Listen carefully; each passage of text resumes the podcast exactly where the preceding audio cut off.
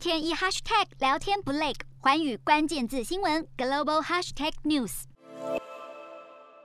丹麦司法部近日发布一份声明，表示因为国内的监狱不够用，而为了缓解监狱过度拥挤的情况，向科索沃政府租借牢房。根据丹麦的官方统计，二零二零年到二零二一年年初，丹麦的狱警人数减少了百分之十八，但是囚犯却增加了百分之十九。而丹麦的官方数据也显示，监狱容量现在已经超过了百分之百，完全爆满，因此需要向他国租借监狱。而十六号，科索沃司法部表示，已经与丹麦政府达成初步的协议，这项协议为期十年，目前还需要等待科索沃国会的批准，预计将在下周签署。而作为回报，丹麦将会投资科索沃二点一亿欧元，用于基本的建设。特别是在再生能源的建案上，其实欧洲国家向外国租用监狱已经不是第一次，像是挪威和比利时也曾经向荷兰租过监狱。不过科索沃的人权环境不如荷兰，因此向科索沃租牢房也引发部分的人权人士担忧。而丹麦政府则在声明中表示，关于被关在科索沃的囚犯人权，他们将会积极评估。四大公投，人民做主，民意风暴来袭，政府如何接招？锁定十二月十八日晚间十点，有凭有据看台湾特别节目，决战四大公投议题独家剖析，就在环宇新闻 YouTube 频道直播。